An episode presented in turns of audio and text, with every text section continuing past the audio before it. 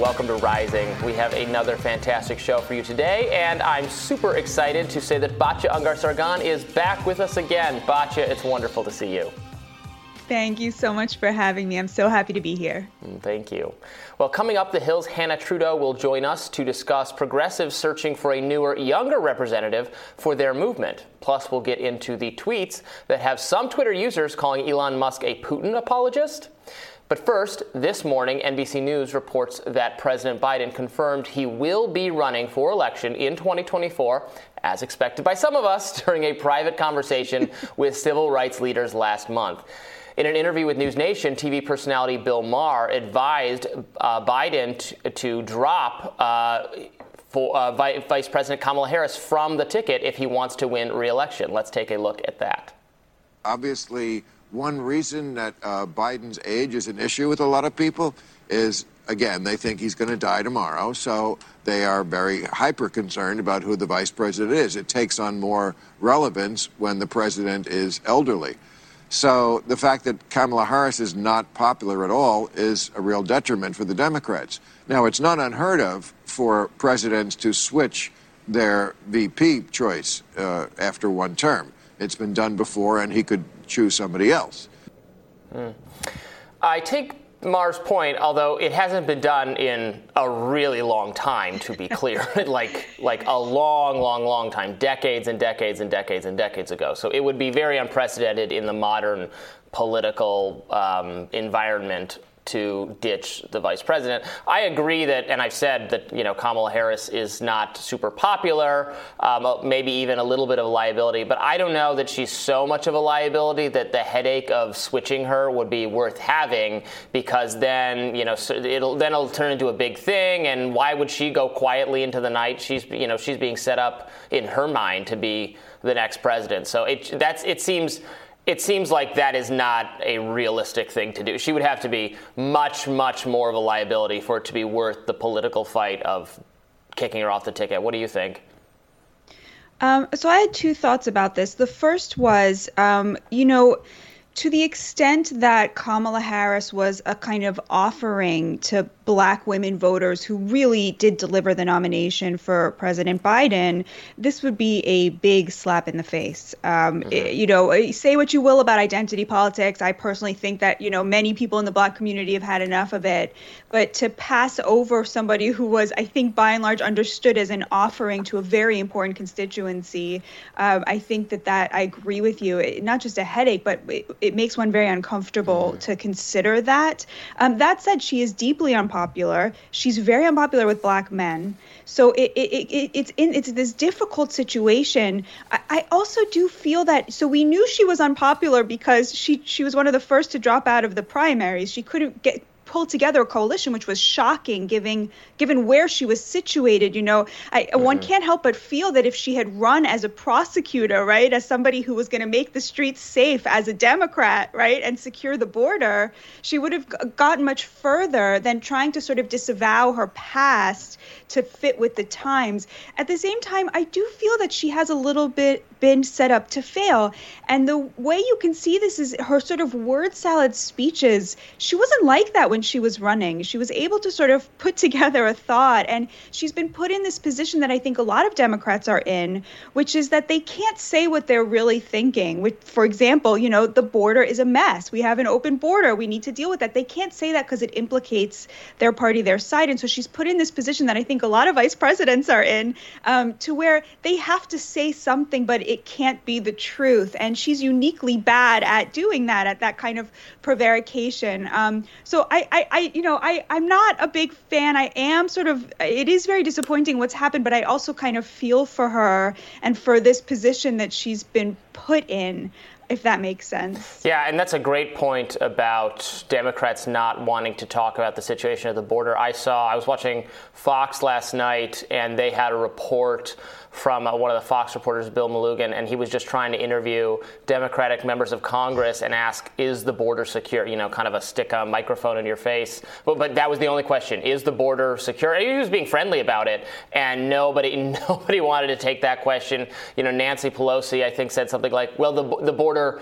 Must be secure or, or something Yes. like well well that's not that's not in up for debate. Everyone in congress agrees on that. Uh, you, giving kamala harris that responsibility uh, of, of fixing that was uh, was really a gut punch because again right as you said she had no expertise there and it and it's an un, kind of an unfixable problem. It's a problem that requires a lot more actual work from congress which is why i like you know sticking the microphone in their faces and and actually having them ask well what are you going to do about it because this is a, a problem that the, the laws need, need to be fixed. The the process by which people come into this country legally how that you know how that works that needs to be addressed so that you can have more people choosing that option rather than choosing the you know scramble through the desert you know in the service of of uh, drug and sex traffickers, uh, we need to create a legal avenue that makes sense that then we won't have those problems. But Congress has to do that. And of course, they're not interested in doing any, any legislating whatsoever for the good anymore. Right. Exactly. And also I think, you know, the, the, the immigration question was uniquely difficult because President Trump had done such a good job of securing the border, and then President Biden sort of ran against that and then undid everything he did. So it became even more complicated because that was how they ran as the sort of anti Trumps. Um, but Democrats' uncertainty over who's going to run in 2024 comes as persistent inflation continues to shear away at working Americans' savings. According to a new report by the Lending Club, 60% of Americans were living paycheck to paycheck in August. Meanwhile, the United Nations Conference on Trade and Development said the Fed risks causing a global recession if it continues to hike interest rates. so, yeah. Robby, wh- where are you on this? Um, you know, what could the Republicans be running on if they wanted to say, look, we have a plan for solving this instead of just complaining on Fox News about how bad it is? Yeah, wouldn't it be refreshing if they had an actual plan? Um, they need to run. Look, the, the, we know that historically one of the, the major sources of inflation is runaway government spending, and there are plenty of things that Republicans could run against. Even that you know many uh, liberals and people on the left and independents would be would agree with. What about you know an endless stream of funding for Ukraine? Is that maybe that could be on the table? Maybe American uh, voters would, would appreciate the chance to weigh in whether our support of Ukraine's war effort should be just totally open-ended, as Joe Biden has said it, it should be.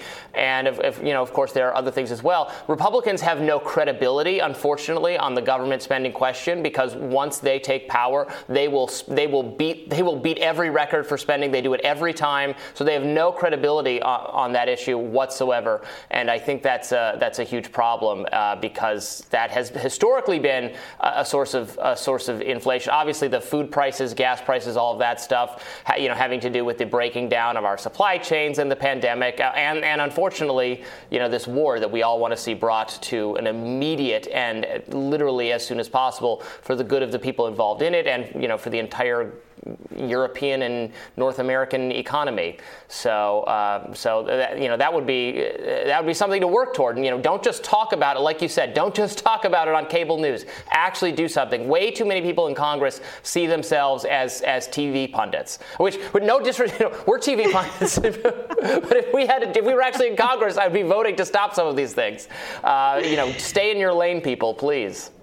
All right, I a little bit disagree with you because I think to me when I look at where the inflation is located in in in the way that it's impacting average Americans, it seems to me to be very localized around the price of gas and the price of food. You know, like real necessities. And I, so to me, you know, government spending, you know, in and of itself, I don't see how that is going to bring down the price of chicken. In fact, I know you're going to disagree with this, but I think if the government was investing more in making sure that you know, um, you know, ca- cattle ranchers had more options for meat packing, you know, if they were just if there was less of a monopoly there, if the government was investing more in having you know a wider range of options, I think that would work a lot towards bringing down the price of food. And of course, if we were investing more in you know the energy uh, sector, we would be able to bring down the price of gas, which are two things that definitely the, the Democrats are not doing right now. And I think that w- would help a lot. Mm-hmm. Of course, you know, the war in Ukraine a huge issue when it comes to the price of food. Um, we're going to get into this later in the show in terms of you know Elon Musk suggesting we get out of this for the good of everybody involved.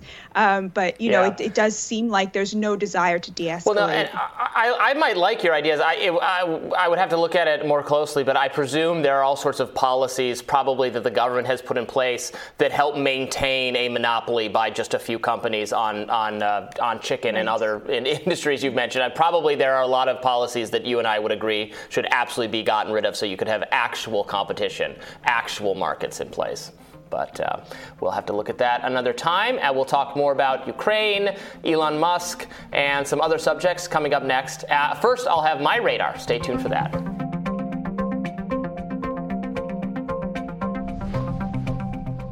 What's on your radar, Robby?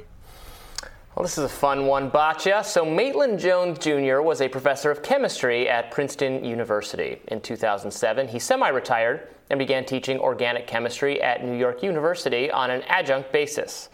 Not anymore, though. NYU has fired Jones after students circulated a petition protesting that his class was too hard. But according to Jones, the students weren't putting in enough effort and had become disengaged, anxious, and indolent as a result of the COVID pandemic. Quote, they weren't coming to class, that's for sure, said Jones. They weren't watching the videos and they weren't able to answer the questions. Now, Jones is profiled in a recent New York Times article that chronicles his firing. The piece also raises uncomfortable questions about elite institutions of higher learning and their utter devotion to appeasing unreasonable student demands. Organic chemistry is the bane of medical students everywhere. If you know anyone who went through medical school, they will tell you that. It's a bane precisely because it's such a hard class. But many doctors would argue that's the point. The class is designed to act as an effective gatekeeper preventing underqualified students from entering the field of medicine. This article made my skin crawl, tweeted Alice Dreger, who's a bioethicist, a historian, and a former professor of medical humanities. We aren't going to end up with good doctors by letting undergrad pre meds pass organic chem because universities want to protect their U.S. news rankings. So, according to the New York Times, 82 of Jones' 350 students signed the petition last spring. It alleged that too many of them were failing and that this was unacceptable. The students cited emotional and mental health complaints to make the case that Jones ought to make the class less difficult. We urge you to realize that a class with, class with such a high percentage of withdrawals and low grades has failed to make students' learning and well being a priority and reflects poorly on the chemistry department as well as the institution as a whole. That was according to the petition. Now, the Times article suggests that throughout the pandemic, Jones made a number of accommodations, actually, for struggling students. He reduced the difficulty of his exams, but students were still failing them. Students were misreading exam questions at an astonishing rate, Jones told the Times. The article does note that the petition never actually called for Jones to be fired. The university did that of its own volition, evidently deciding that the best way to resolve the situation was to cut him loose entirely. His departure is, in my view, a loss, certainly, for NYU's academic caliber. After all, Jones is a lion in the field of organic chemistry. He published 225 papers in his 40 year career. He literally wrote the textbook, Organic Chemistry, which weighs in at a whopping 1,300 pages quote, learning to teach during a time when the goal was to teach at a very high and rigorous level. Paramjit Arora, a professor of chemistry at NYU and former colleague of Jones, eh, described his teaching method. We hope that students will see that putting them through that rigor is doing them good. Well, NYU clearly feels differently about the matter. NYU had uh, Professor Maitland, Professor Jones, a faculty member with a one-year appointment specifically to teach organic chemistry. That was according to John Beckman, who's a spokesperson for NYU, who I reached out to for a statement. And Beckman says, in one of his organic chemistry classes in the spring of 2022, there were, among other troubling indicators, a very high rate of student withdrawals, a student petition, of course, and course evaluation scores that were by far the worst, not not only among members of the chemistry department, but among all the university's undergraduate science courses. Multiple student complaints about his dismissiveness, unresponsiveness, condescension, opacity about grading, etc. Beckman also said, So, what exactly would be the argument for renewal of this appointment? NYU has lots of hard courses and lots of tough graders among the faculty. They don't end up with outcomes like this. Surely, among the many things a university should stand up for, including academic freedom, academic rigor, and a robust research enterprise, one of them should be good teaching. Good teaching shouldn't be pitted against rigor as an excuse for poor teaching. Good teaching and rigor are perfectly compatible, and the latter is not a threat to the former at NYU. Again, that was according to the spokesperson. But look, the question isn't whether students deserve good teachers, of course they do, but whether good teachers should feel compelled to pass students who fail to demonstrate mastery of an extraordinarily important and complex subject matter. Celebrated organic chemistry professor Maitland Jones Jr. had high standards, and we can't have that in 2022, writes the leftist author and teacher Freddie DeBoer. NYU students, who are by any rational measure some of the most privileged people on planet Earth, organized a petition and got him fired. I hope you never get treated by one of the doctors who emerges from this mess. End quote. So I wanted to highlight this incident, Batya, uh, which the New York Times, you know, summarized very, uh, very wonderfully, and, it's a, a, great article for Bill to read. And I saw, you know, everybody kind of talking about it on social media. And look, I, I, I get that organic chemistry is a nightmare. I, I, you know, I have friends who became doctors, et cetera, who took the class, who described it as extremely difficult. But we're getting into this place where, you know, they're describing kind of their trauma at having had to experience a difficult class. Um, and, and that's not like if you're not cut out for it, you're not cut out for it. Part of it is to determine. Like I wouldn't be cut out for it. This is not, I, I could never pass organic chemistry. I would I could, I could not go on to become a doctor. I was not good at science and math. I'm a you know liberal arts person over here. So uh, so take that for what it's worth. But it, it it's difficult on purpose because that's what you need to become a doctor and and to have them you know demand all these accommodations and then the university absolutely wants to fulfill what the students are asking for. No, you know, no respect for that this man has been an effective teacher for like half a century. They n- want to give in and give these students exactly what they want. And we, we've seen that happen in so time and time again it actually even in situations more outrageous than this one over and over again university administrators bending over backward to make their students happy even if their students are being completely unreasonable. And it's it's becoming a problem not just in higher education, but like in the rest of society, because then students who were educated under that paradigm enter quote unquote the real world and they demand they, they expect that same level of accommodation which doesn't work when you if you're if you're employed by you know a, a company or, or in, in, law or in medicine etc or in media and, and we, that's where primarily probably you and I deal with uh, what are what are really outrageous sometimes uh, you know demands for for mental wellness accommodation so all that is true and yet, I do think that a lot of these fields have pretty random gatekeeping functions assigned to them in the form of extremely difficult classes that you don't really need in the profession. So I a little bit I I mean you're totally right these kids sound just awful. and you're totally right that universities like NYU have become essentially just, uh, you know, expensive, uh, you know, like high class product, consumer uh, products for the wealthy, and that they're just catering to their clientele, et cetera, et cetera. That's all totally true. It's also true that like most doctors are not going to need organic chemistry, and that a lot of people who would be amazing doctors could not pass organic chemistry.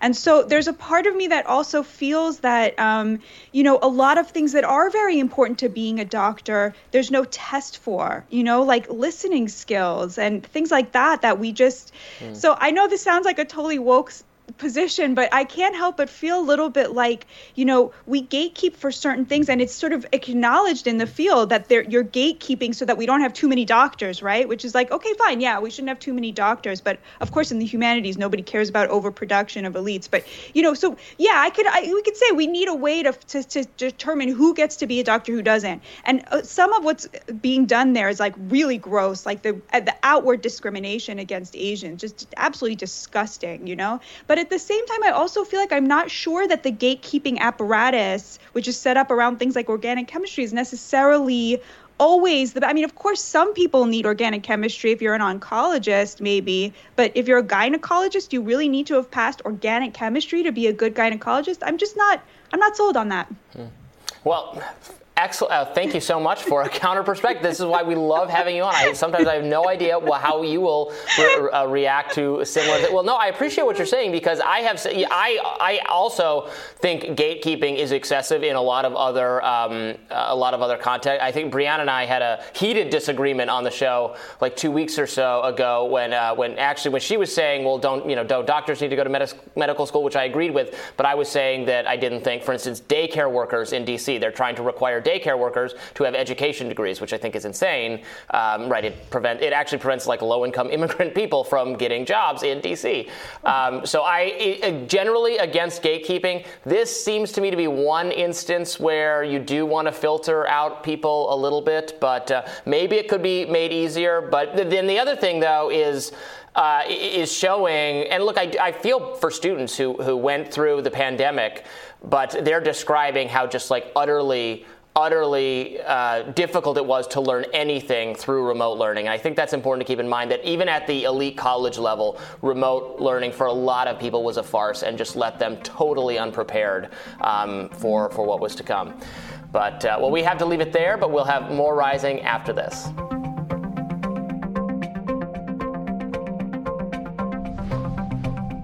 Tesla CEO Elon Musk sent Twitter into an uproarious stupor after tweeting about the war in Ukraine. He wrote in poll form, Ukraine Russia peace. Redo elections of annexed regions under UN supervision. Russia leaves if that is the will of the people. Crimea formally part of Russia as it has been since 1783 until Khrushchev's mistake. Water supply to Crimea assured. Ukraine remains neutral.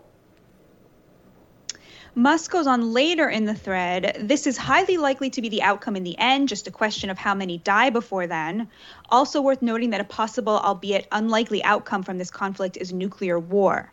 Venture capitalist and founder of Get Callin, David Sacks, responded to the backlash against Musk, saying, The fact that Elon Musk could be attacked as, quote, pro Russian merely for suggesting a possible peace deal, even though he gave Starlink to the Ukrainian war effort, shows how warped and intolerant the public conversation has become.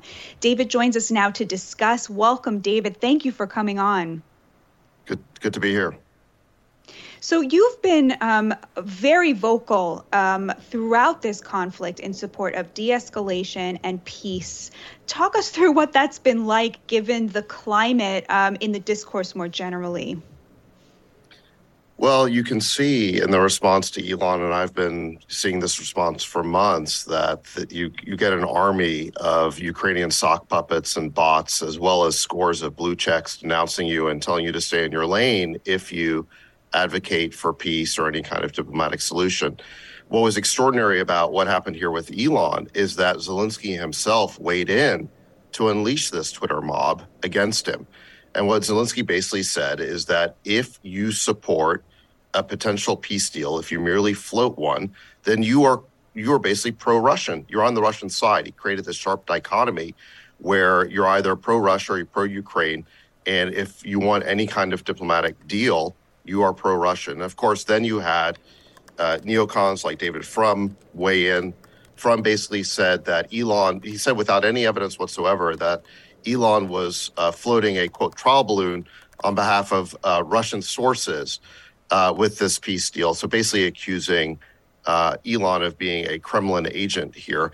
And this is sort of par for the course. But I think what's new here is just that any expression of support for anything but escalation now is deemed to be Putin talking points. Uh, and so what's left? I mean, this is a real shrinking of the Overton window that they're trying to engineer. They're trying to basically suppress uh, our, our, our discourse here so that there's only one acceptable position to take, which is towards greater escalation. Yeah, absolutely. And right, you noted the uh, the kind of stay in your lane criticism you get and others have gotten as if have gotten as if as if um, our lane is isn't not wanting nuclear war a lane that maybe the entire human race could happily occupy. Um, the the failure to acknowledge that you know any conflict ends with with unless it you know, escalates into actual nuclear war, it's going to end with some kind of agreement, some kind of arrangement, some kind of peace deal that will probably leave, uh, you know, no one will be entirely satisfied with what happens there. But, you know, so many of us are watching the U.S.'s kind of uh, just totally open-ended commitment. It's reiterated as an open-ended commitment every time Biden or, or other, uh, uh, the State Department officials, other people talk about it. We're like, well, if it's this open-ended commitment, why aren't we also putting pressure on them to go to the table, you know, to, to talk talk uh, about a peace deal because we don't want this conflict to go on. And that's that's a part that, right, that, that, when you see the response from the people you're describing, blue check people, Zelensky himself. And look, I don't, uh, of course, we, I right. don't think anyone begrudges Zelensky himself trying to win this conflict. But like, why is he taking time out?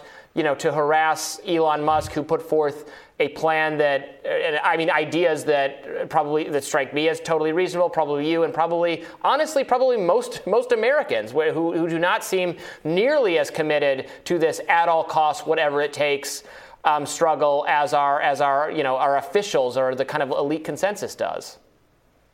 Right, and and we appear to be making the great mistake of World War One which was the handing out of blank check guarantees by great powers to minor powers, and that pulled those great powers into a much larger conflagration. What should have been a relatively minor uh, sort of border war, it should have been the Third Balkans War, got basically blown up into the First World War because these blank check guarantees. That's what basically Zelensky is asking for here in terms of unconditional support from the U.S no strings attached, give us unlimited weapons and money, but you're not allowed to have a point of view on how this gets resolved. And it's more than that. Not only is he demanding that, he is basically personally engineering this uh, this sort of he's leading this Twitter mob in terms of policing dissent and closing the Overton window and suggesting that if you have any view other than towards greater and greater escalation, you are basically a Putin apologist or sympathizer or you're actively supporting Russia. So that that is basically the thing to be concerned about is the way in which our own political discourse is now being narrowed in such a way that no position is acceptable except towards greater escalation. So we have here the creation of a one-way ratchet. Where does it lead? I think Elon brought up a good point, which is specifically on this issue of Crimea. Russian uh, Russia sees Crimea as their territory it has been since 2014. The the um, the vast majority of the population in Crimea is Russian. And if you try to take that away, which is a stated war aim of Zelensky in Ukraine, and it's actually State Department policy that Crimea needs to go back to Ukraine. So if you try to engineer that outcome, if the war becomes such a rout uh, that that that basically is in the cards, it is likely that Russia would be willing to use nuclear weapons to prevent that total defeat. So, you know, I think it is a very legitimate issue to raise, which is where does this end? Do we have to support Ukraine to the point where they are now trying to retake Crimea? Because if we do, I do think there's a substantial likelihood that this escalates into a nuclear conflict, if not before. Uh, and it's yeah, not and think, uh, on behalf of the principle of self determination, because I think the vast majority of people who live in Crimea would like to be part of Russia.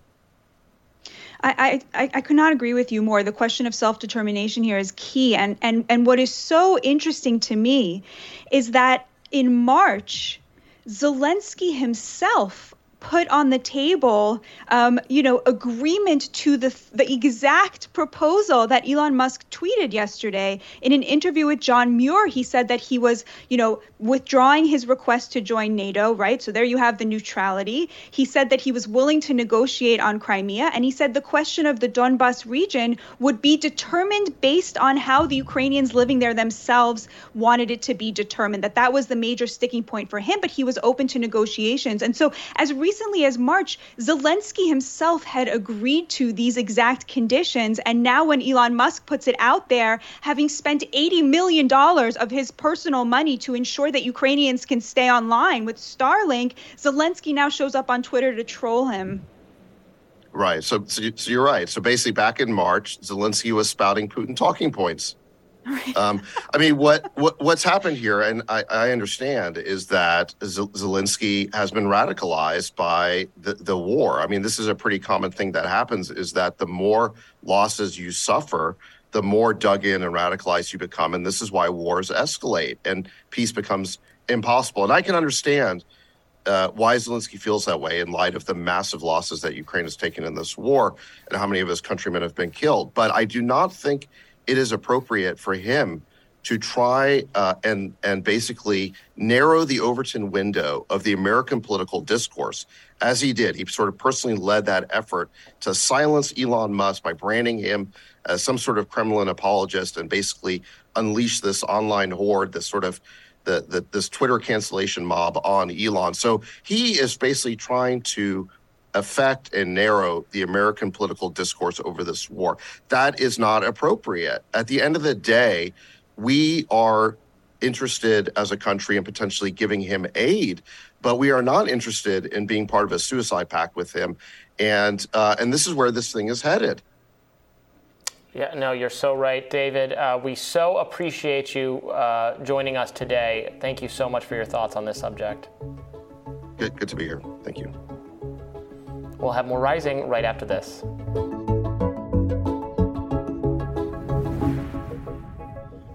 Well, progressives are looking for a new generation of fresh, young leaders, according to The Hill. Two key national progressive faces, Senator Bernie Sanders and Senator Elizabeth Warren, are not in this grouping anymore, and they may want a blank slate in 2024. The Hill's senior political correspondent, Hanna Trudo, joins us now to tell us more. Hannah, nice to see you. Nice to see you too. So this is an issue that we've discussed a lot on the show. I think it's of significant interest to our audience, you know, where the progressive movement is headed in terms of national representation, a national spokesperson. Um, uh, uh, you know, Bernie and Elizabeth Warren still, obviously, still in the Senate, but you know, getting getting up there in age. Questions about you know whether either of them would run for president again. I think some people have turned toward uh, AOC as a you know the new kind of democratic socialist um, icon in the squad. Uh, how, help us you know make sense of where all of these things fit in. Yeah, for sure. I mean, Senators Bernie Sanders and Elizabeth Warren are both, like you said, they're still in the Senate. They're still doing their day jobs, but they're getting up there in age. Uh, Sanders is 81 and Warren is 73. And while you know Biden himself is is up there in age, these these two uh, potential candidates for 2024 are not necessarily what a lot of people want. They want a generational change in leadership but notably progressives want somebody that has that strong liberal uh, streak to them. And so the Sanders faction is obviously a national grassroots movement that's still alive and well uh, in a lot of pockets of the country. And many folks who were inspired by his bids want to see him take a third stab at it. Um, Elizabeth Warren, you know, had a sizable group of supporters, namely college-educated folks, uh, a lot of women, um, but failed to get that sort of national traction in the same way, at least at the ballot box, that Sanders did. And so there are natural questions kind of starting now, weeks before even the midterms, about who could be the next generation to take up that progressive mantle, not just somebody who's young and who's a Democrat and who's considered a rising star broadly, but somebody who is committed to, if not necessarily the Sanders wing, but something in between the Sanders and Warren wing. Um, a lot of folks in the hardcore left, obviously, as as you know, friends of this show know, are not super inspired by Elizabeth Warren's brand of progressive ideology, but um, I think folks are looking for something in the middle and definitely somebody that's maybe one, two, or three generations younger than certainly than Biden or or than those two senators. So Hanna, give us the gossip. Tell us some names that that have come up in your reporting.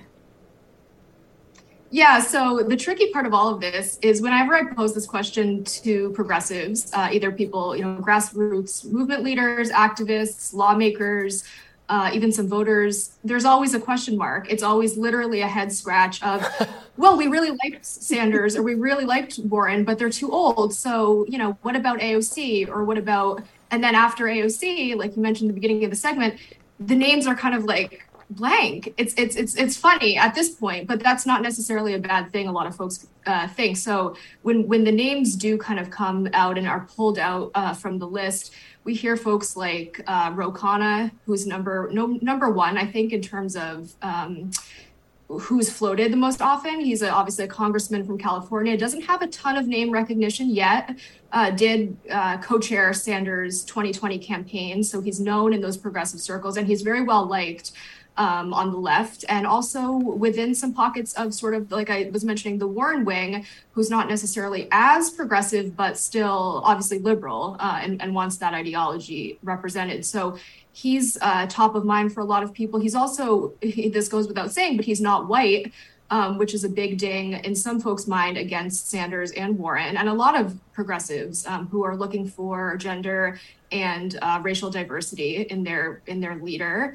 Uh, another name that's floated, not as often, but has been more in recent days, is California Governor Gavin Newsom, uh, who is, as one person put it to me, you know, not hated by the left, which is always kind of, you know, a thing that has to be considered because there are all these, as you guys know, a lot of these ideological, these purity tests um, get floated.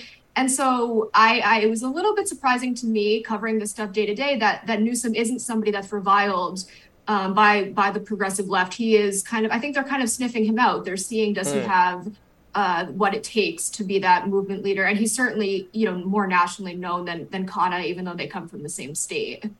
That's uh, that's very interesting and kind of surprising to me. Uh, yeah, Ro- Representative Khanna has been interviewed on our program uh, numerous times. I, I, think is certainly uh, someone who has credibility with um, the with the left progressives who watch this show. Gavin Newsom, on the other hand, I, I don't know. Look, I associate him mostly with you know very intense pandemic restrictions.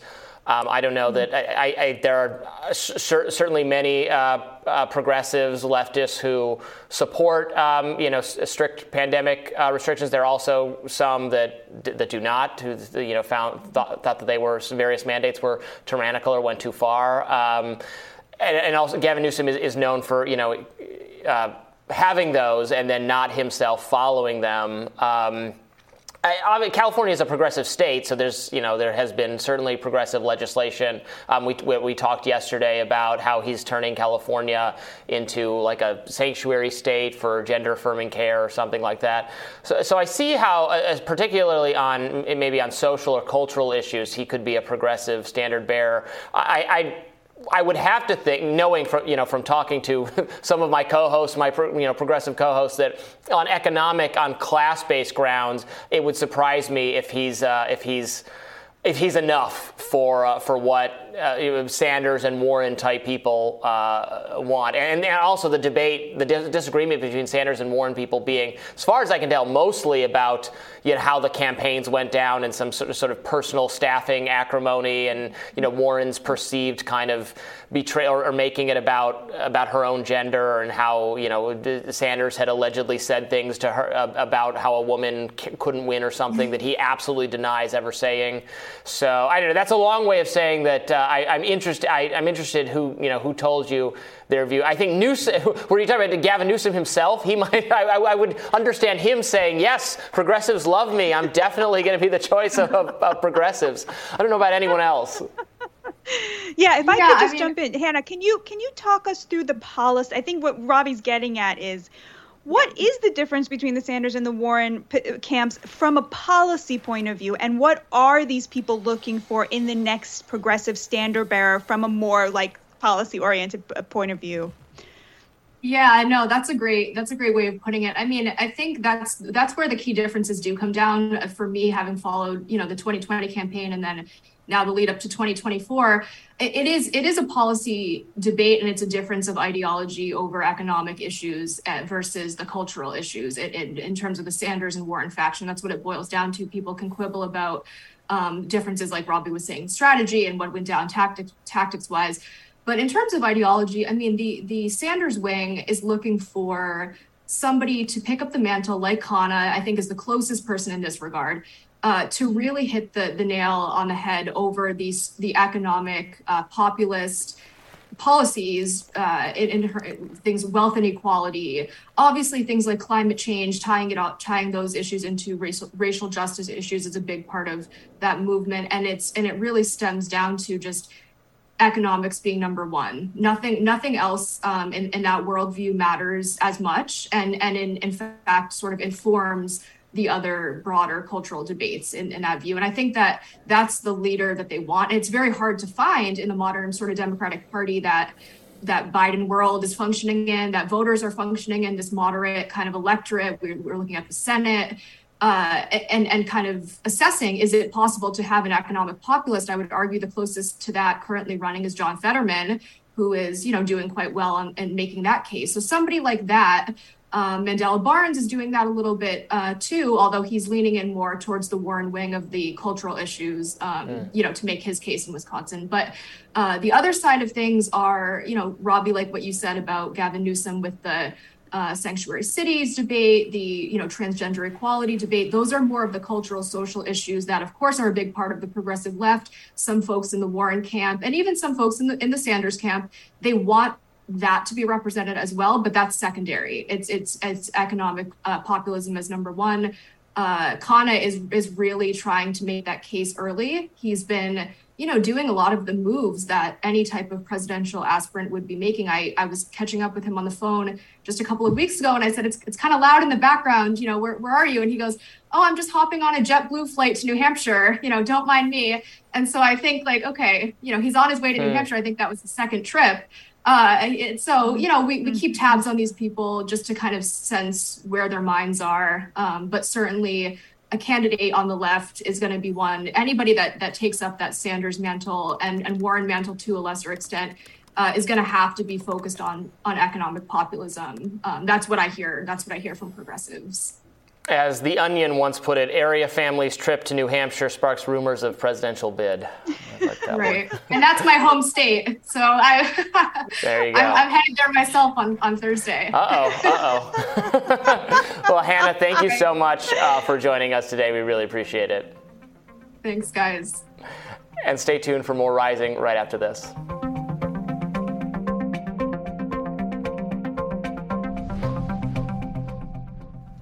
The Daily Beast released exclusive reporting yesterday claiming that Republican Senate candidate for Georgia and former football star Herschel Walker, who is vehemently pro life on the campaign trail, paid for a girlfriend to have an abortion when she became pregnant with his child in 2009.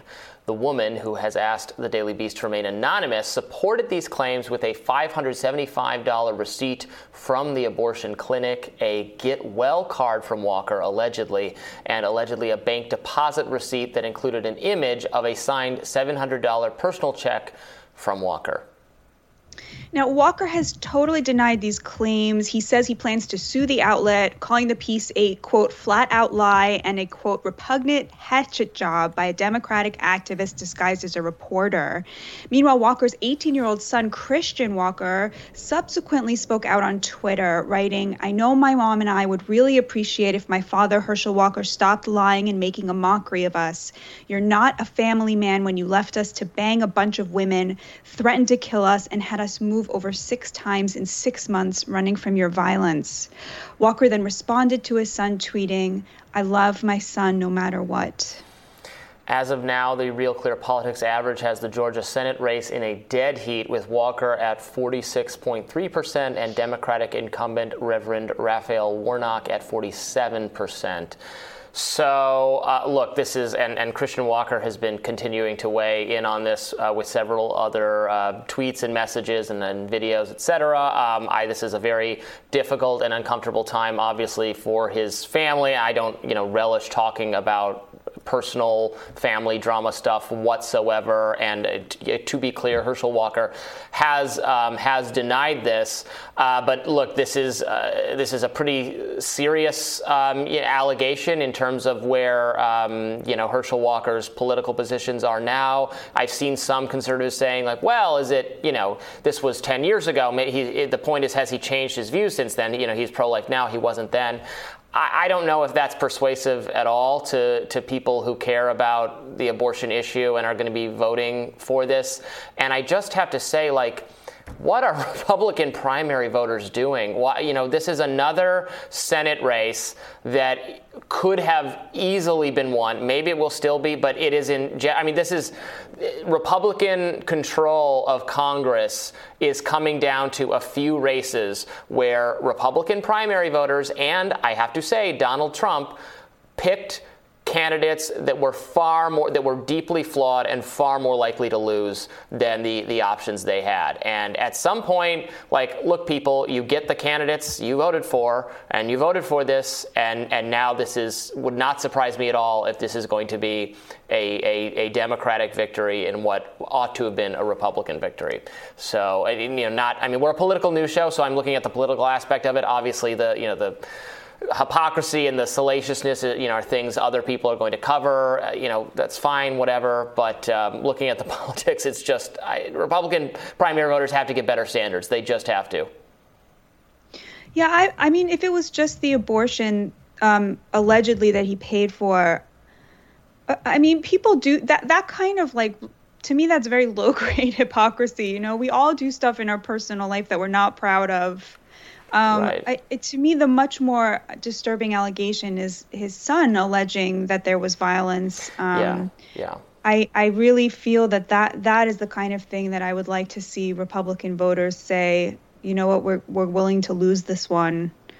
Um, if that turn if that bears out, we want to know and, more about this. right, and, and Christian uh, Christian Walker said, you know, in one of his statements that like, look, this is not that I you know people who who over who make amends for past bad behavior is one thing but and is suggesting that that's not the situation at all that you know he has not made it right for the family and and et cetera you know suggested that some of the stuff was possibly more ongoing, you know, more recent than obviously than 15 years ago.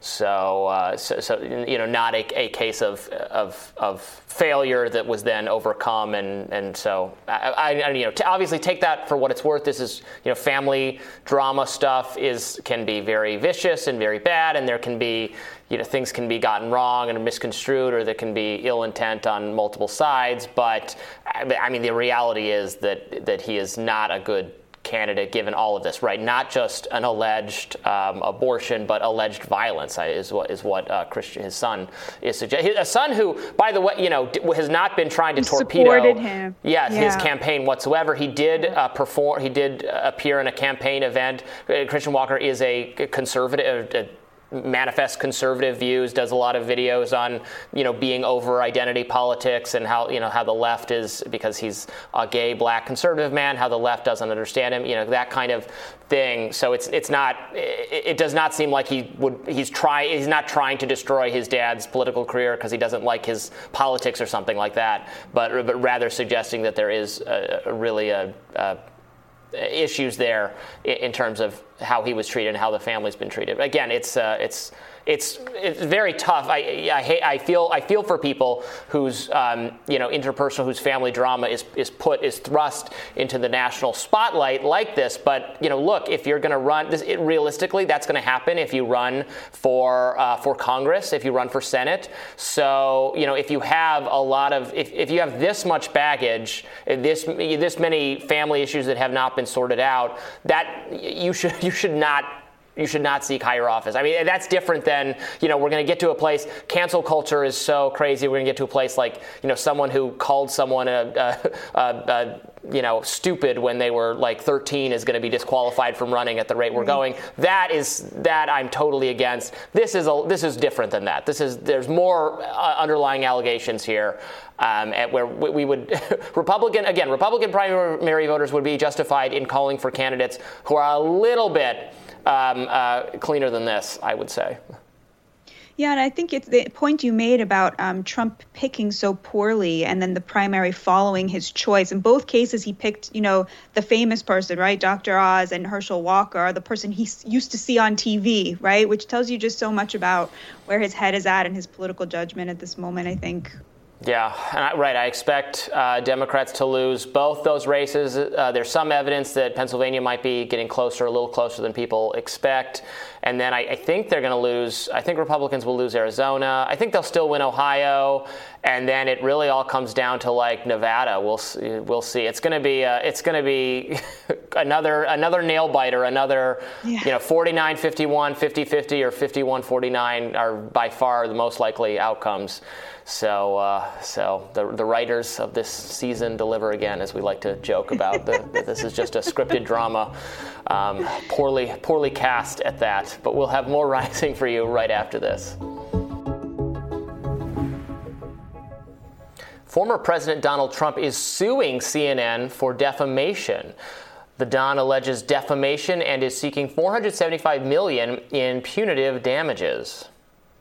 The 29 page lawsuit also alleges that CNN took part in a quote campaign of dissuasion in the form of libel and slander that quote escalated in recent months due to the fact that the network fears a Trump 2024 bid. The lawsuit specifically takes issue with CNN's use of the words racist and insurrectionist, as well as associations made between the former president and Adolf Hitler. CNN has not issued a statement on the lawsuit as of this morning. And I, he also objects to, I think, the term big lie, which obviously was used uh, repeatedly on CNN until its new, uh, I think its new president, Chris Licht, uh, said, famously said that he didn't think that terminology should necessarily be used anymore. I was on uh, Reliable Sources with our old friend Brian Stelter uh, when that came down, and uh, we discussed it a little bit. And I, I, I, think I remember saying that, you know, while the things Trump has said about the election are in fact false, I don't know that it's maybe the biggest lie of all time is probably, or in our in our recent political tradition, is probably that Iraq had weapons of mass destruction, right? In terms of how consequential and damaging a, a lie might be. Um, this lawsuit, the, however, I make I, I, give very little chances of succeeding uh, in any sense because the things Trump is describing are just opinion, are not um, are not actionable. Because uh, you know, trying to dissuade people from voting for Donald Trump is not at all a crime. It's not libelous. It's not any of the things he's talking about. Uh, am I am I missing something here, Batya? No, my understanding of defamation is first of all, like you said, if something is labeled opinion, is clearly an opinion, right? Like that Trump is anything like Hitler. I mean, I think that's a pretty wrong opinion, pretty ignorant and silly opinion, but it's still an opinion. And um, to you know, for libel, you have to be able to prove that something is not only not true, but that the person thought it wasn't true when they said it. And it's pretty clear that people on CNN are pretty convinced that Trump is you know racist when they say it. So I think you know the the the lawsuit. I agree with you. I don't know how much merit there is in this. I will say, like everything he says about them, what they have done, you know, that they are trying to dissuade people from voting him him for him in the form of giving their opinions repeatedly that he is somebody akin to Hitler. That is all true and is really problematic. But the problem is that they believe it. The problem is not that they're sort of libeling him or defaming him. It's that they actually that the people who are in charge of telling the great American story are so wrong in a way right. that's just so so obvious to everybody but them. Right, right. Whether it makes for good, uh, you know, political commentary or good journalism, totally different matter. Uh, I would argue in many cases it doesn't, but like you, but um, but calling someone names, you know, is just so obviously protected under the First Amendment. It, I think it's it can be helpful to you know compare this to some of the other high-profile cases of alleged you know libel, defamation, etc. You know, think of like you know Nicholas Sandmann, right, as the kid in the in the Covington um, uh, incident on the Lincoln Memorial steps, and his lawsuit alleges, you know, a factual uh, lawsuits against various media companies. He's alleging a something that was factually wrong. That you know, the, the way they described him getting into the face and not letting the Native American man pass uh, walk past him. Like that was a that was a factual claim. It wasn't just you know describe then describing him as glaring rather than staring. Well, that was opinion. That's a description. That didn't part of it didn't matter. But the fact that he he was described as having gotten in the way and physically prevented um, the, the, Native American protester from getting past him. That was determined to be a factual assertion that was not correct, and then you know then it was and they settled, I, I think, in, in, all of these cases, so it was never actually weighed upon. But the strength of his case rested on that being a factual determination, not just opinion. Like similarly, someone maybe like you know Kyle Rittenhouse can say, well, if they describe, you know, they said he shot some media outlets or some commentator said he shot uh, black people, or, or that or that the people he shot had not um, were not armed. You know, all of the and I, you know, at least one of them right did have some kind of weapon, and, and they were they were actually not black people. So those were facts factual assertions that uh, that made it so that per, you know perhaps he could have uh, sought some. But now, of course, if those were right, if those were honest mistakes, that doesn't necessarily then make it liable for a public person, for a, a person of some notoriety, which uh, you know Rittenhouse was by the time he was fi- he would be in a position to file a lawsuit. Um, Sandmann, I, I think, was actually judged to not be a public person because while this was all happening, he was just a random kid. Uh, but for, for, a public person, that yeah, the it's it's not just somebody says something wrong, that doesn't mean you can sue them. It has to be, like, like, you said, actual malice. There has to be, right, either they knew it was wrong or it was so there, it was so negligent, it was so obvious that they should have known it was wrong based on what, whatever, like, common journalist practice should have been. If you have those elements, then maybe you have um, a, a, libel suit or defamation suit. You just, like, obviously, clearly don't have that, don't have that here. But, um, but uh, I, I, don't yes, know. It, it's, as, uh, yeah. I was going to say, as somebody who very closely followed the Johnny Depp Amber Heard trial, which I'm sure you did not, but I watched every, almost every minute of it really? that I could because it was so fascinating. Yes. So many people were saying beforehand, this is such a high bar to clear.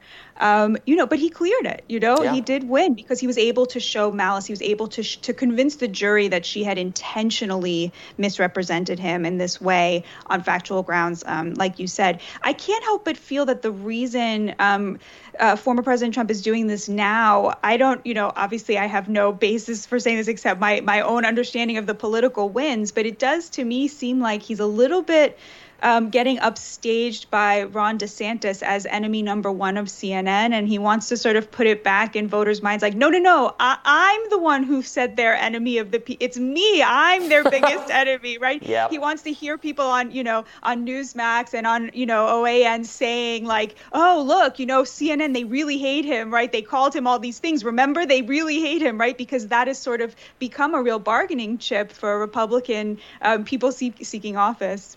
I think that's 100% accurate. and uh, yeah, he's he's not been. Uh, he, he, definitely wants to be in the spotlight, especially if he does actually intend to try to recapture um, the GOP nomination for president, something that DeSantis might uh, have something to say about, but we will certainly see. Uh, looking forward to that and more rising coming up in just a minute.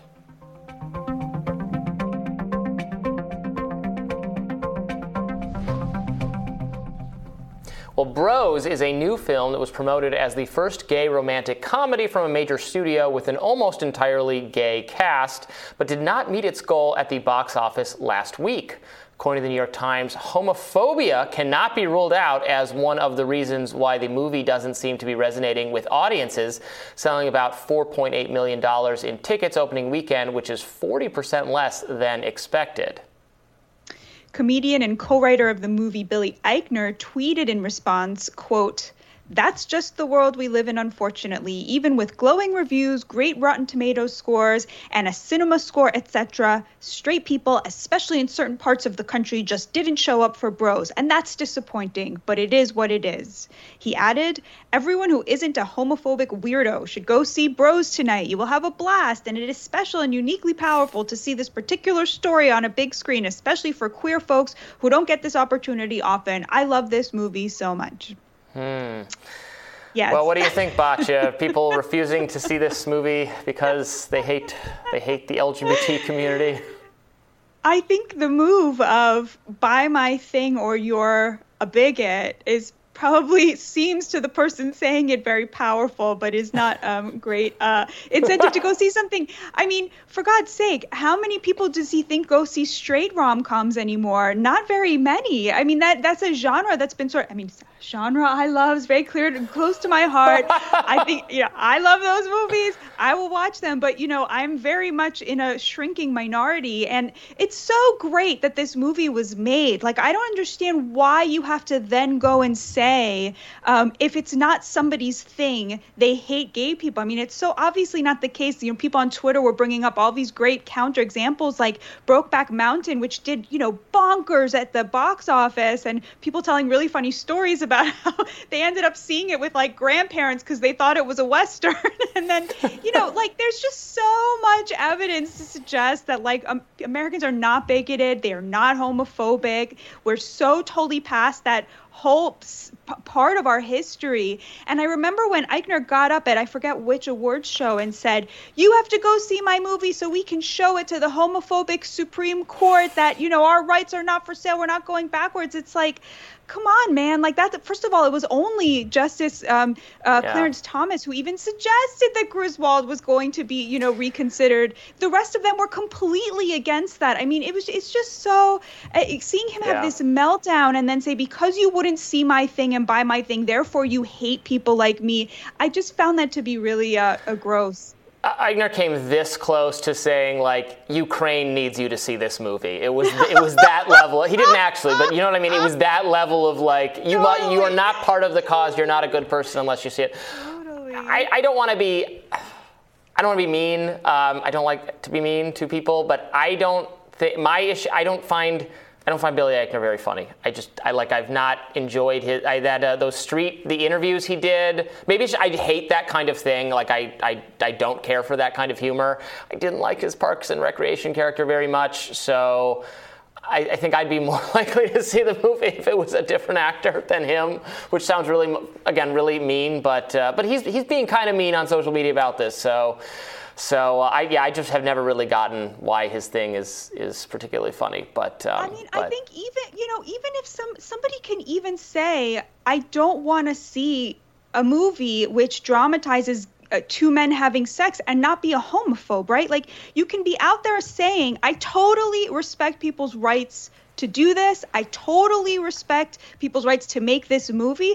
I just don't want to watch it. That does not make you in any way a bigot. Um, but what does make you a bigot is something actually that Billy Eichner tweeted that people were uh, mentioning. Right? He has he tweeted in the past. Uh, what was it? Get your fictional, hateful Bible stories and your fake fictional religious BS out of our effing lives. F you. I mean, mm. that is hateful.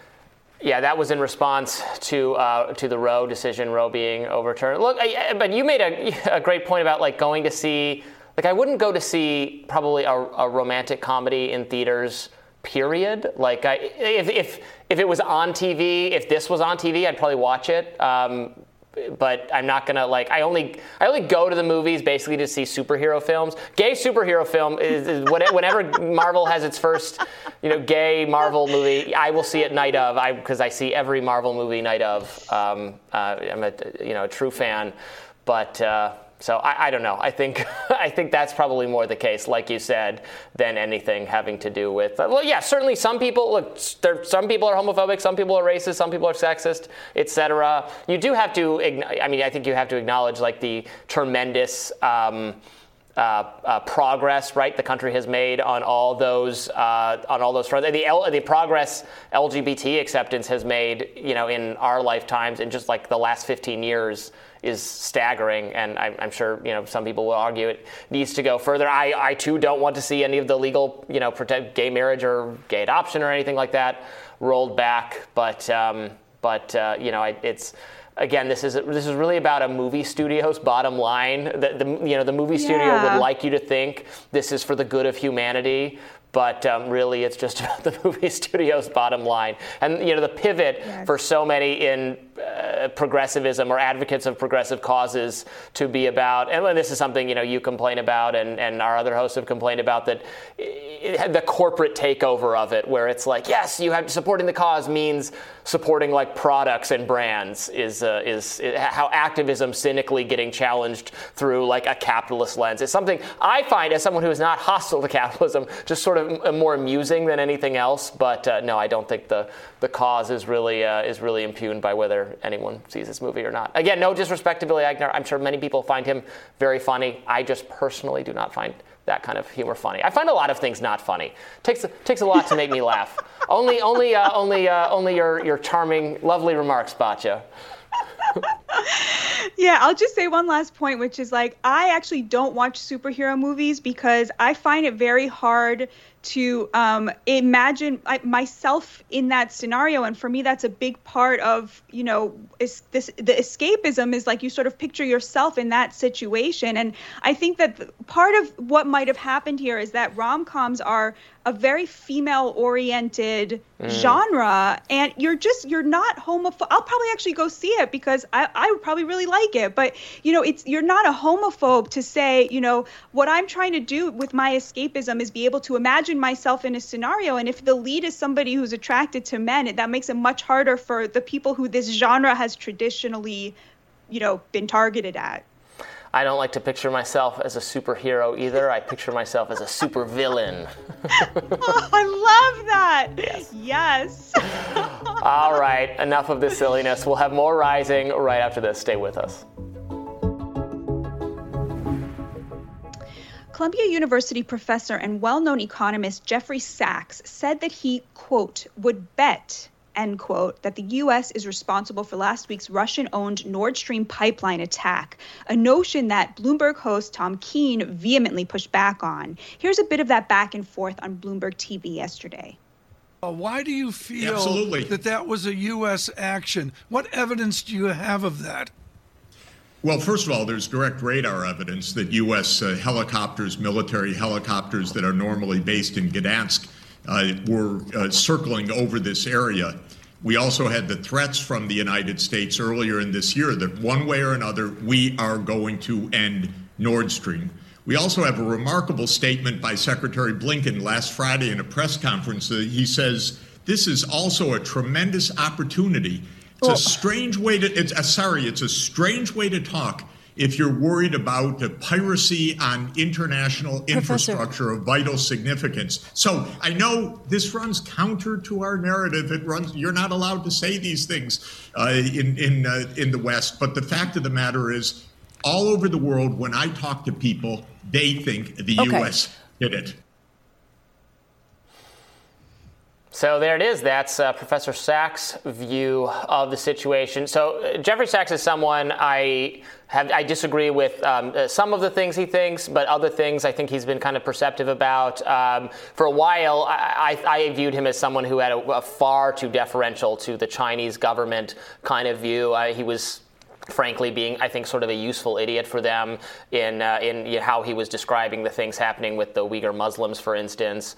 Um, his and his economic his previous kind of economic advocacy i actually i know has very irritated people on the left. Um, he was been accused of like you know kind of promoting disaster capitalism or something. I, I, on those things, I probably wouldn't have maybe as much disagreements with him. But then he was someone uh, er, fairly early on saying uh, that COVID 19 very well looked to him like something that could have emerged from a lab funded by U.S. technology. Uh, he's subsequently said, I, I believe, that uh, animal spillover is also possible, but uh, that you know he was someone thinking that explanation, and of course we still don't know. But I, am you know kind of more in the lab leak camp. So look, I, bottom line being he, that he's an interesting thinker, and people should you know take listen to what he says and then consider whether they agree with it. And uh, he is pointing out to me you know very uh, tr- uh, true aspects of this that. I, I would absolutely understand why someone would wonder whether this is, in fact, U.S. malfeasance based on the things U.S. officials had said. All of that said, I am still really not sold that it was the U.S. It, would, it, would it shock me to find that out? it wouldn't shock me because the you know U.S. intelligence we have done thing interfering kind of things in other countries. We have a history of that, but still you know this is a pipeline between Russia and Germany, which is a U.S. ally. So we're in a in a way it is almost like it would be an attack on Germany, who we're who we're allied with. So it would ultimately, I do not think it is like the Occam's razor for you know what the most likely thing is probably what happened the U.S. doing this doesn't seem like the m- most likely thing to me. Yeah, I think where I disagree with him is, and we talked about this yesterday, um, you know, Antony Blinken saying this presents a huge opportunity is a statement of fact. Uh, I, to me, that does not suggest that the U.S. did it. We don't know who did it. It's possible that we did, but I, like you, feel a little bit skeptical, although I'm hearing more and more people who I respect, you know, sort of floating that as an idea. I, I disagree that us recognizing this as an opportunity means we did it. However, um, that interview began um, with Sachs saying, I am on the side of peace.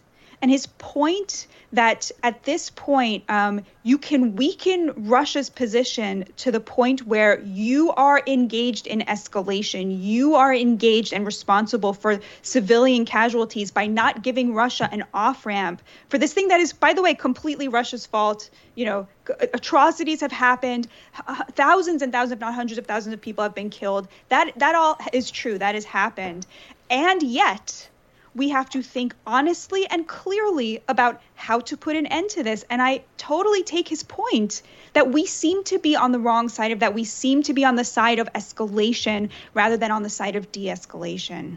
Yeah, no, I, I think that's I think that's so right. Uh, yeah, it's it's uh, it's a point we make a lot on the show that that it is not pro-Russian. It's not excuse making for Russia. I tolerate zero excuse making for what Russia has done to to Ukraine and to frankly the rest of the world because so much of the economic uh, issues that we're dealing with and that Europe is dealing with can be traced directly to this but that but reality is reality right? And we have to we have to seek an off ramp because that is the only way we can ever get out of this conflict. No who would want how could you want you know ukraine to be bogged down in guerrilla warfare for years and years and years as as as happened in other uh, other countries that were invaded by the U.S. or by Russia, et cetera, Afghanistan, uh, the, the Vietnam experience, Iraq, et cetera. We need to. We don't want that to happen, um, and and we shouldn't want that to happen. And so, so we need, especially given how much money we're giving them and how much we're doing for them, it needs to be accompanied by a push for for peace talks. Um, and then obviously they need to continue to figure out what exactly happened with uh, with Nord Stream. It's it's a weird situation because it doesn't make a lot of sense really for anyone to have done it, but they're saying it clearly was sabotage. So we, we do need to know what happened there. If it was the U.S., I mean, heads should absolutely roll. This was a totally, absolutely, unbelievably unacceptable um, act of, of, of war, act of, of confrontation again against against a, a, nation we're not at war with, Russia, and a, and a nation we are is a solidly ally of ours. So I truly if, if, that if it's that that would be you know the, the the people who would have to pay for that would be significant but um, we should we'll we'll see and I, I, like you I've heard you know smart people saying that it does sound like that uh, like us I've heard smart but also I've heard people I trust saying that n- no way it's just probably mm-hmm. Russia uh, because mm-hmm. they're the most proximate to do something like that so we'll you know we'll have to just keep our eyes and ears open and and see what information emerges about the reality of the situation. Absolutely. And we'll have more rising right after this. And, and you've stuck by it. In fact, you're one of the few Democrats now who still says, let's defund the police. Are you worried at all that that could hurt some of your colleagues going into the midterm elections? See, the, the thing about defund the police is we have to tell the entire narrative. People hear defund the police, but you know what they'll say? Say reallocate, say divest, say move. Uh, but it's still the same thing. We can't get caught up on the words we people spend more time focusing on the word defund than they spend on caring and addressing the problem of police violence in this country. That was Representative Cori Bush on ABC this morning. What do you think, Batya? Was defund the police done because of its name, or is it the policy itself?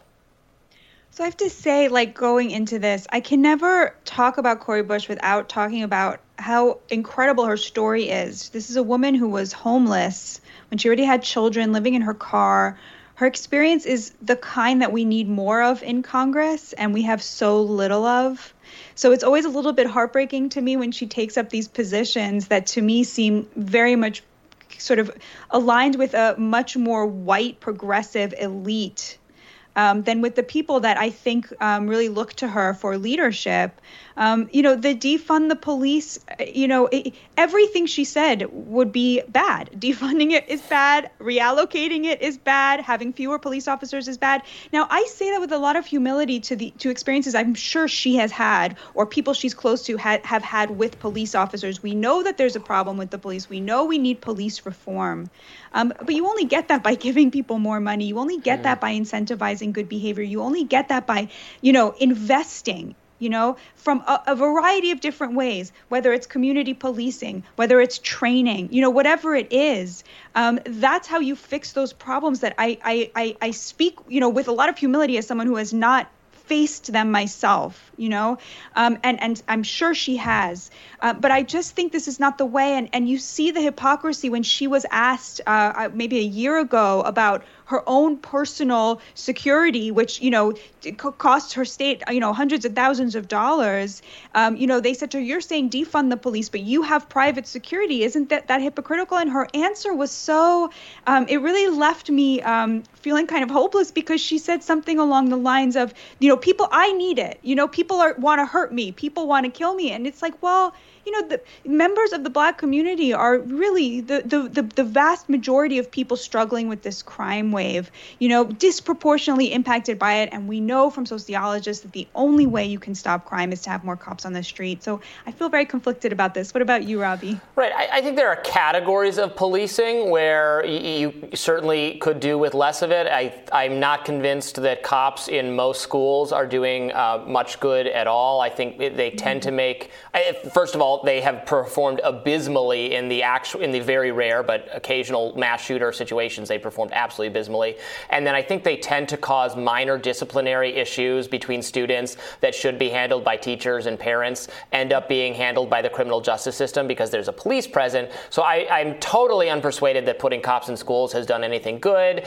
Um, you know, I, I think the SWAT teams, the, the tanks, the, the military type gear that some police departments have gotten that then lends them to, themselves to doing more kind of you know military style no knock raids, banging down people's doors in the middle of the night, you know, the Breonna Taylor type stuff. I, I think most people see those kinds of police over overreach, and then also what you know police do when they take your stuff. The civil asset forfeiture needs so much reform. So there are lots of areas of policing where I do really think reform needs to take place. But you're so right in that the kind of the street crime we're seeing, the, the crime that so many people in their communities are worried about, in, in, in city places where a lot of poor people and people of color live, right? They they they don't want uh, police totally like, defunded or gotten rid of or taken out of their neighborhoods because they like they need policing service needs to be done. So it'll be it'll be supplied mm-hmm. privately or it'll be supplied publicly. But it is they're they're society a society that cannot like eliminate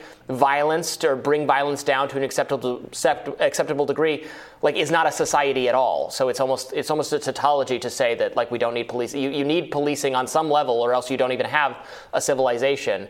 Um, and that you know that comes through so clearly when you actually ask people which is something i know you do a lot of Batya you know ask people to write about their experiences. And outside that elite perspective you know they're not saying they might have criticisms of the police like we do and they might want different priorities. They might you know question question some of these things, but they certainly don't want a, to- a total disinvestment in the police. Feels like probably a disinvestment just in their communities on the whole, which is not something um, anyone wants, and I, I, think is where maybe this a little bit of this breakdown is. But to be clear, there are a, lot of policing practices that I think are abominable and should be and should be reformed. And I, I certainly understand the visceral frustration that many people have with the police. I felt it, you know, when watching that footage of Uvalde. I mean, I, I'm like, oh my God, fire all these people. This is abhorrent. This is unacceptable for employees who work for the public, who are paid by the public, to behave this way. But it's just it's so clear that getting rid of the police entirely is not a solution uh, at all whatsoever, and is not something people actually want. Yeah, and I think Cori Bush sort of with the now sitting in the safety of her sort of privately defended life, right, with her security that's paid for by taxpayers, and saying contributing to the tension between cops and the black community rather than finding constructive ways to resolve that issue to resolve other issues that contribute to it whether it's poverty whether it's you know the the after effect of redlining. These are all real issues you know?